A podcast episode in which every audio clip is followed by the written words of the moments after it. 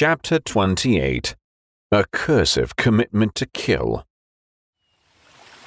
All of a sudden, a strange sight occurred.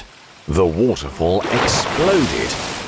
Xu Fengnian and Hong Xixiang were met by waves that bedraggled them. Wang Xiaoping, the sword fanatic, was on a boulder in the center of the White Elephant Pool.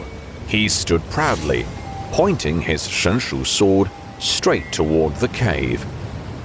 Xu Fengnian wanted to inform Xu Xiao of what had happened at Wudang Mountains, so he ordered, "Go fetch me some paper and ink from the hut."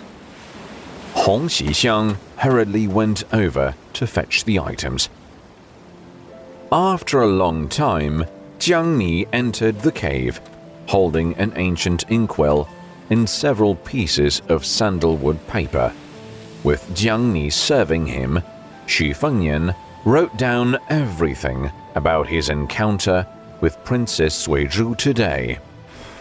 He blew dry the last few drops of ink, folded the letter, and inserted it into a bamboo vessel.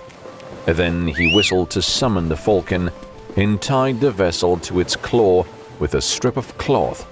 It lifted off and disappeared in an instant. Jiang Ni declared in a cold tone, "I'm leaving the mountain." Xu Fengnian frowned.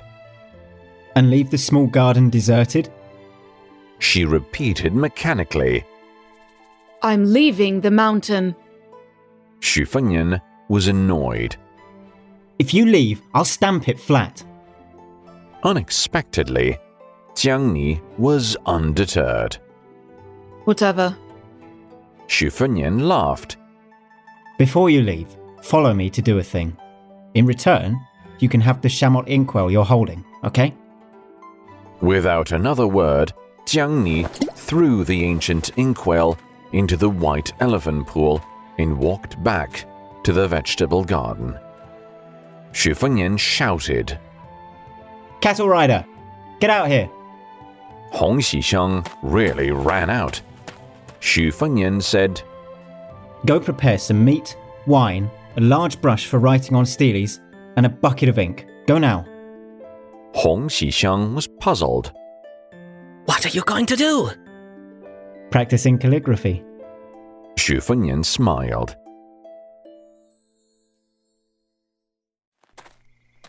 An hour later, Hong Xixiang brought over a pot of scrumptious rice wine, 2 pounds of cooked beef, a giant brush of the height of a child, and a bucket of ink. A full moon hung in the sky. Xu Fengnian asked Jiang Ni, who had been at the vegetable garden, to walk toward the top of the mountain. They arrived at Taixu Temple at the peak of Greater Lotus Crest. There was the Marble Plaza, the best place to write. The main shrine of Taixu Temple was magnificent. It had a roof paved with peacock blue glazed tiles, and its 3 vertical ridges were yellow and green hollow carvings. Xu Fengnian dipped the large brush into the bucket and shook it a bit.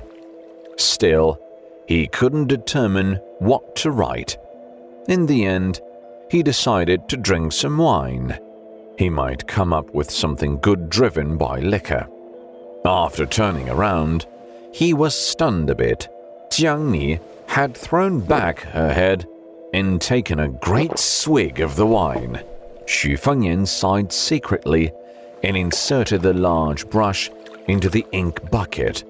He had intended to see her handwriting today. Jiang Ni staggered toward the large brush and the bucket. She held the brush with both hands, walked to the center of the plaza, then began to write.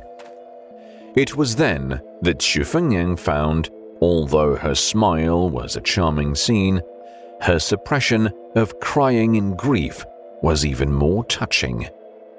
Vigorous and unrestrained strokes appeared quickly on the ground. It was as if guided by divine intervention.